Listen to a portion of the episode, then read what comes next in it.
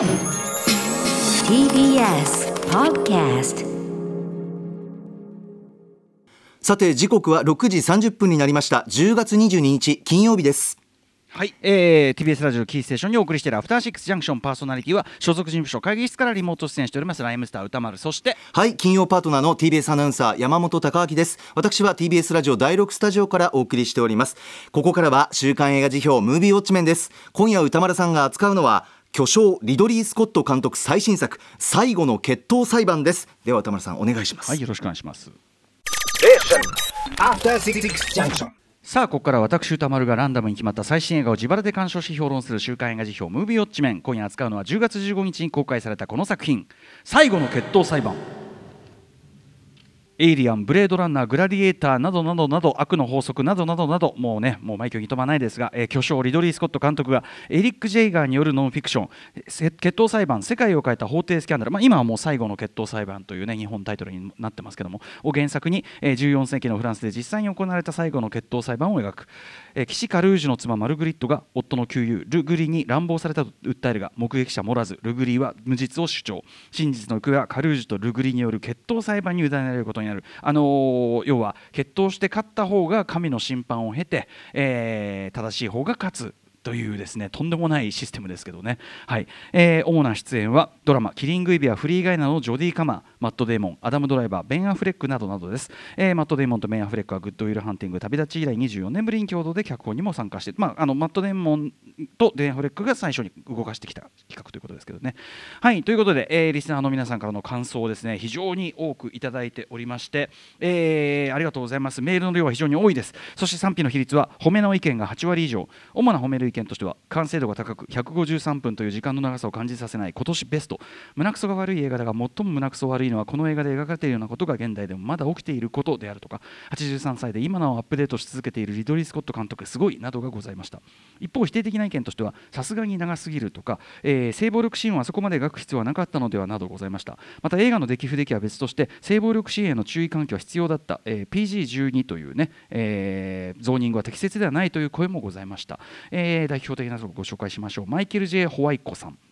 えーリドリー・スコット最新作「最後の決闘裁判」をウォッチしてきました。これは間違いなく近年の彼のベストではないでしょうか。本作はいわゆる羅生門的な3幕構成であり、え1幕からこれ後ほど説明しますね、え1、2幕目ではヒロイズムと自己正当化に端的するカルージュルグリ両者の歪んだ視点から見た決闘裁判までのドラマが描かれています。一方ジョディ・カマン演じるマルグリットが主役となる3幕目は現代にも色濃く残るミソジニー性暴力二次加害を鮮烈に描き夫の占有物としてのみ社会に承認されていた女性による真実の暴露が行われます、えー決闘裁判という男と男が槍同士で争う極めて断根主義的な力比べと被害者であるのに司法からは阻害され本人の命すら強制的に夫に委ねられるマグリマグルグリットの対比は見ていて本当に辛くなります。これまさにクライマックスの構図ですね、えーエイリアンやテルマルイーズと時代に先駆けて独立した女性を描いてきたリドリー・スコット監督ですが御年83歳にしていまだに衰えを知らないその手腕と嗅覚には感服しきりでした、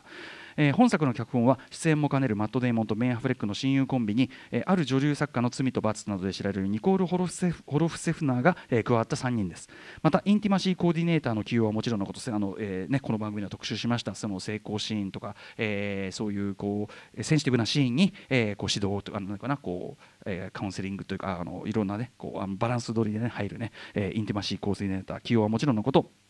えー死者陣に MeToo グループのメモを入れるなど、え徹底的に女性目線への配慮がされているということは特筆すべき点だと思います。唯一文句をつけるとすればそれはパンフレットがないことです。私もさっきオープニングで話しました。本作のように会計解説なども重要な作品こそ必要であるはずなのにありません。とりあえず原作は即ポチったので読んでみたいと思います。とありがとうございます、えーでですねえっとちょっとですねこの全部は紹介しきれない非常に長いご意見なんですが非常に勉強になるご意見、えーもいただいておりまして例えば、えっと、ラジオネームイリスさん、えっと、この方はですね作品の、のえっと、傑作ということはね評価しつつもですね、えっと、その性的暴行シーンに関して、えっとまあ、その先ほどのメールにもあった通りですねインテマシーコーディネーターが入ったり、えっと、ミー活動団体の、えっと、監修が入ったりというところは評価しつつもですねやはりあのこのように、えっと、露骨に見せるという形、えっと、以外の方法はなかったのかというような問題提起、えーこれね要するに、あのー実際のその性暴力というのもほぼほぼやっぱり目撃者いない状態で行われると、えーなのであのあなたがこのひどい目に遭ったことを我々観客が目撃したあなたを信じますではなくあなたに何が起こったのか我々には目撃することはできない。でもあなたの訴えを聞いて信じますという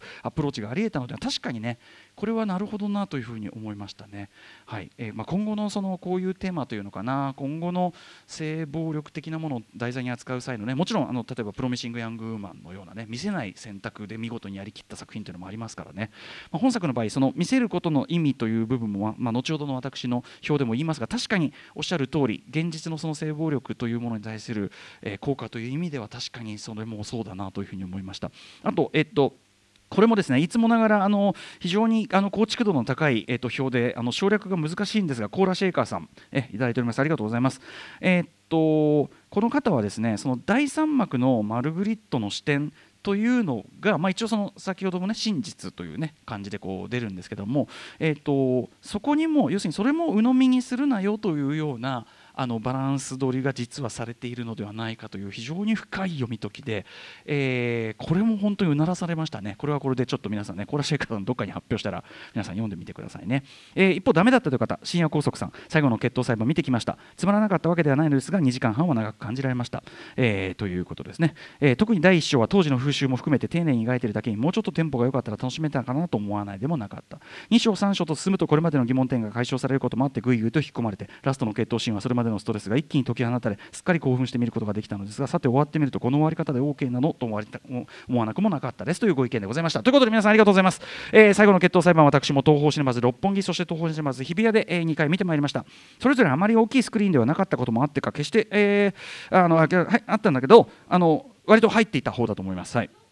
えー、リドリー・スコット新作となればね,、まあねあのまあ、見に来る人が多いのは当然かと思いますがあのオープニングでも話しましたようにパンフレットがない問題というのもねもちろんあるわけですがこれはちょっとオープニング、えー、これは別個で書き下しとかしてもらおうかな分かんないけどね、はい、こんな問題もありますが。でですね、はい、時間がない、えー、インえー、1386年、えー、イングランドとの100年戦争真っ最中のフランスで実際にあった事件をもとにした作品ですね、えー、特にアメリカではこれ2004年に出版されていたエリック・ジェイガーさんという方による、えー、この事件を改めて詳細に検証したノンフィクションが原作となっていて日本語訳もこれ、えーと、ハヤカワノンフィクション文庫から出てて特に今回の映画版見た後だと本当にこれスルスル読めますし100年戦争の歴史もすごいすごい頭に入りますこれ。めちゃくちゃおすすめ。受験勉強用とかにもおすすめかもしれない、はい。えーえー、でねこの事件やっぱり起こったそのその同時代から以降もですねずっとある種ワイドショー的にいろんなこう風評とかが流れてですねでそれが一部では史実のようにこう扱わ残されてしまっていたりするんですけどもネットなんかでもね割とそういう情報を事実のように扱っているものもちょっと散見したんですがあの非常にこの本がそこに非常にフェアな検証を加えてたりもするのでなんであれこれ本作に感じるところがあった方はぜひこれ一読お勧めしたいです。あのマグマルグリット像をあの広こうやって今の映画みたいに広げたなりの理由みたいなものそれなりにあると思いますこれを読むと。はいでですね、えーまあ、このとにかくこのノンフィクション原作した映画学研というのがあって一時はマーティン・スコセッシが、ね、監督ということでかなり具体的に動いてたようですけど、えーとまあ、その映画学研が切れて後に今回その制作脚本出演を兼ねているマット・デーモンとベン・アフレック、ね、グッドウィル・ハンティングコンビ、えー、のところに来たと。でで重厚な時代物にして決闘ものというのを、まあ、この時代一番うまく撮れるのはやっぱりこの人だろうということで監督としてリドリー・スコットに白羽の矢が立ち、えー、なおかつ特に3幕目女性の視点で全てが語り直されるというところにはやはり女性脚本家が適任だろうということで、えー、ある女流作家の罪と罰とかオレンジズ・ニューブラックとかね手掛けられてらっしゃる、えー、ニコール・ホロフセナーさんというを呼んできたりとかしてで当初は、えー、マット・デイモン演じるジャン・カルジャン・ド・カルージュと対決するジャック・ルグリ、えー、ベン・アフレックアフレック自身が演じる予定だったんだけど他の作品とのスケジュール都合もあってアダム・ドライバーとなって、まあ、結果としてベン・アフレックが演じるねあのピエール伯爵役もう本当に最高の最低ぶりというかハマっていたと思いますが。さらには一番感じのねそのマルグリット役、えー、キリングイブ僕も大ファンですけどねキリングイブ、まあ、それこそエメラルド・フェネルですよ、えー、あの要するにプロミシング・ヤング・ウーマンのエメラルド・フェネルが手掛けたキリングイブのね、えー、であるとか。あとまあフリーガインも出てました。もはや完全にね次世代スター間違いなしのジョディ・カマーがキャスティングされ。そしてなおかつコロナ禍での撮影をしというような、えー、で出来上がったのがこの最後の決闘裁判なわけですけど、まあ、ちょっと勝手な読みをするならばマット・デモンとベン・アフレック、えーとまあ、古くからの盟友同士にして共にですね2017年からの、まあ、MeToo ムーブメントの中でそれぞれちょっと株を下げてしまった2人でもあってですねいわばこの重要性奇抜の MeToo とでも言うべき本作はですね、まあ、彼らにとってこう懺悔というかみそぎとなるような企画でもあるんじゃないかなというふうにもちょっと思ったりしましたけどね、えー、その一方でえっと、前述した通りそのマッド・ネーモンから来た企画ではあるけれども確かに本作明らかに、えー、リドリー・スコットにぴったりな題材でもあるわけですね。もちろんねそもそも1977年リドリー・スコット長編デビュー作ズバリもうデュエリスト決闘者というねこれざっくり言えばですね極度に執念深い人物に逆恨みされた男が15年にもわたって繰り返し不毛な決闘を挑まれ続けるというもう話してるだけでげっそりするような話なんですがそれによってまあ男の名誉をかけた戦いなどというですね、まあ、映画を含めたフィクションではしばしば美化されて描かれてきた、え、イズムがですねいかに虚しいバカバカしいものでしかものでしかないかということを、まあ、非常に冷徹に浮かび上がらせるというもう僕大好きな作品ですけどまさに本作、え、最後の決闘裁判でもですね特に、えー、と1幕目そのカルージュの視点2幕目ルグリの視点という、まあ、2人の男同士の状況認識の違いという部分とはっきり通じるもの、えー、リドリー・スコットすでにですね、まあ、デビュー作でも描いてもいて実際マット・デーモンもこのデュエリストと対をなす内容とも言えると思って、まあ、声かけたなんてことを言ってるんですけどさらに言えばですねそのデュエリストを含め、えー、リドリー・スコット作品に通底するそのイズムとしてテーマとしてですね、まあ、僕なりの表現をするならば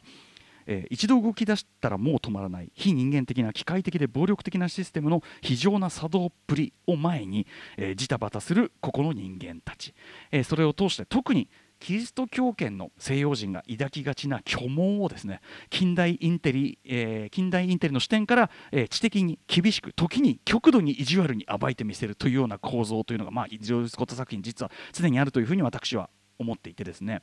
例えばそのシステムの中にいる限り実は最初から全てが積んでいたんだと。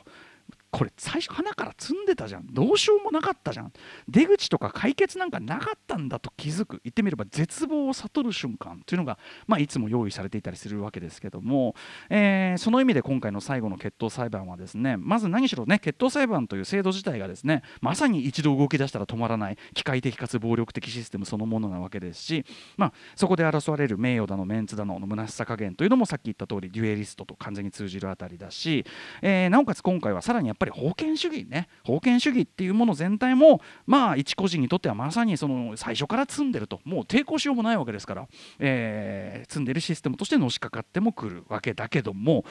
今回はさらに一歩踏み込んでですね第3幕、えー、そうした要は男たちの権力システムですよねのもとですね真に犠牲を強いられた側つまり女性の視点へとま視点が反転することでいやいやいやその男の所有物としてそして跡継ぎを生むための装置としてのみ扱われる私たちにとってこそその最初から積んでいてそのお前らのこの不権主義社会こそが我々に私たちにとっては全体が積んでるシステムなんだよと。女である時点で積んでるじゃんこれってさみたいな。そういう話、えー、セクシズにとらわれた社会世の中全体にまで射程を広げてみせる。それこそさっき言ったデュエリストとかリドリー・スコット作品で言えば、まあ、非常にこうヒロイックな決闘シーンが出てくるグラディエーターとかその他全てのですねそれこそ女子供を守るためと称するような男の誇りをかけた戦い物がこれかっこつけで言いますけど男の誇りをかけた戦い物語を批評的に相対化してしまうような読み替え読み直しをして見せてる、えー、そういうなかなかにすごいことをやってのけてる一作だと思いますね、えー、この最後の決闘裁判はね。でそのために語り口として持ち込まれているのが先ほどから出てます、えー、これはマット・デーモン自身リドリー・スコットを帰国に企画に引き込む際にはっきりとこう参照元として非常に熱く語っていたという1950年、えー、黒澤明の、まあ、世界的ブレイク作ですね「えー、羅生門」の構造なわけですね。まあ、あの一応改めてねあの説明しておけば要はある一つの事件、まあ、本当に性的暴行事件なんですけどあと殺人事件なんですけど、えー、一つの事件に対して3つの異なる視点からの真相かっこつきの真相が語られていく。まさしく芥川龍之介の原作のねそのタイトル通りですね。真実は藪の中という話なんですけど、まあ、で羅生門のようなとか羅生門型のみたいな風に言えば今でも完全に話が通じるほどそのストーリーテリングにおける一つの型を確立した、まあ、古典中の古典なのはもちろん間違いないんですけどただですねこれはやっぱり70年前の作品だから仕方ないと言っていいことなのか性的暴行を受けた女性、まあ、これ京真知子さんが演じておりますがその描かれ方がですねやっぱ今の感覚化すると正直その弱い存在として描くにしろ、えー、実は強い存在として描くにしろいずれにせよあくまでやっぱり男性から見た女性像、まあ、言っちゃえばその女ってやつは的な視点ですよね。その犯された女というのはこうみたいな男から見た視点であってそのやたらと連発される「俺には訳がわからねえ」を一心に担わされてるのはその女性なるものであるようにも思えるというかでね俺には訳がわからねえ藪の中って言うけどいや一つはっきりしてるのは性的暴行があったってことははっきりしてるでしょと。なのになんかそれをこ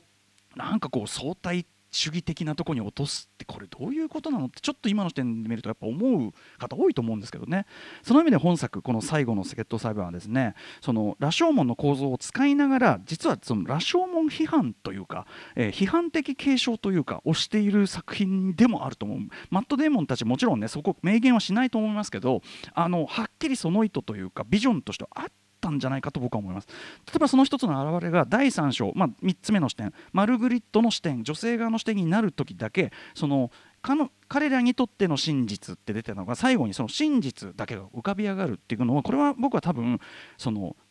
元の羅生門みたいに相対化という指定思考停止に逃げさないぞっていう明確な意思表示だというふうに僕は思いますね。はいえー、また羅生門構造というふうに言いつつもですね明らかにそのアップデート版でもあるというのはですね今言ったようなそのお話上のモラルだけではなくて、えーと、同じ事件を異なる視点で語り直すというその語り口のバランスの取り方の巧妙さという点においてもアップデートされている。要は誰かが意図的に嘘をついてるってレベルの話で嘘をついてる話だったら話簡単じゃないですかそれは。なんだけどそうじゃなくて画面内で起こっていること描かれている出来事としては各々それほどは違っていない。ほとんど同じという言い方すらできるのに受け手によってその解釈や受け取るニュアンスが全く場合によって180度違うという。例えばそのえっとまあ、その男らしくかっこつけですよ。男らしく和解に歩み寄ったのはどちらだったかというそのねあれであるとか。あるいはそんなことどうでもええわっていう視点であるとかね、うん、あるいはそのお前あお前あの手前で女口説いてるの聞こえてっかんね？みたいな。そういう、えー、視点であるとかですね。あとは、まあ、その最たるものがもちろんその第2幕ルグリの視点によるマルグリマルグリットの関係と第3章マルグリットの視点から見たルグリによる一方的な関係の押し付けつまり性暴力なんですけどであってですね。女性からすればもう性暴力やセックスアルハラスメントその以外の何者でもないような行為がですね。男性側は自分に都合よく解釈していて悪気すら感じていないっていうこれこの構図はまさに現代においても繰り返せてるそれこそ MeToo ムーブメントによっていろいろ暴かれていったセクシズムの在り方そのものであって、えー、本作のその羅生門構造はその男側の無自覚を浮き彫りにするためにこそ使われているわけですよね。えー、でなので皆さんどうかその3つの章の同じ場面がそれぞれどういうニュアンスの違いで描かれているかをまあ、どうか見逃さないでいただきたい、ね、先ほど言いましたけど非常に立派な仕事をされている映画評論家の方でさえそこがまるっきり分かっていないとしか思えないことを書いてらっしゃったりするので、はい。えー、第1章ね、まあ、非常にそやで無神経なカルージュの視点ならですね要は彼のもちろんその彼の記憶が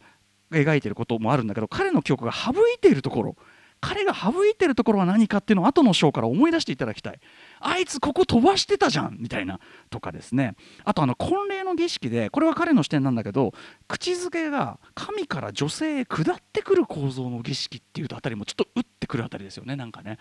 はい。あのキリスト教というものがそもそも女性というのそして女性と性というのをどういうふうに位置づけているかって話も途中で出てきますよね。アダムとイブの話でね、はい。えー、そして第2章ルグリの視点、まあ、前半の彼から見たカルージュ像。要はカルージュはね、まあ、俺はこんな頑張ってんだって言うけどあいつ本当に困ったやつだと。そして俺は変わってたんだ。なのに逆恨みされて。まあ確かにこういうことってよくよくねあるしそういう意味ではもうご同情申し上げるという感じで苦笑するんだけどもやはり問題は対マルグリットの描写者でとにかく1から10まで自分に都合よく解釈してなんなら場合によってはそれこそ無双したってお前の話だよなっていうことさえ出てくると。例えばね、えー、皆さん2階の寝室、まあ、事件が起こる2階の寝室手前の階段マルグリットは履物を自ら脱いだというふうに彼は記憶しているけどもととかですね。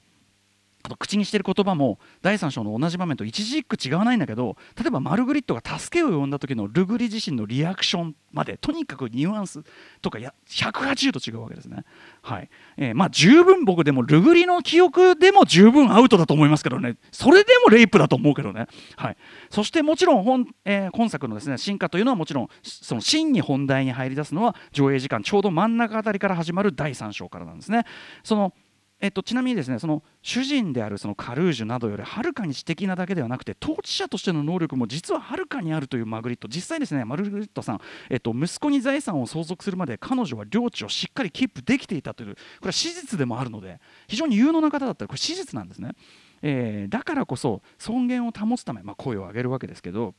それに対してあの手この手のバックラッシュ女性の性に対する、まあ、非常に偏見ゴリゴリな当時の常識そして実際に男性に対するよりもはるかに苛烈だった女性に対する刑罰という名の脅しなどなどによってですね要は女はおとなしくしてりゃいいんだと世の中全体が圧をかけてくるわきまえろと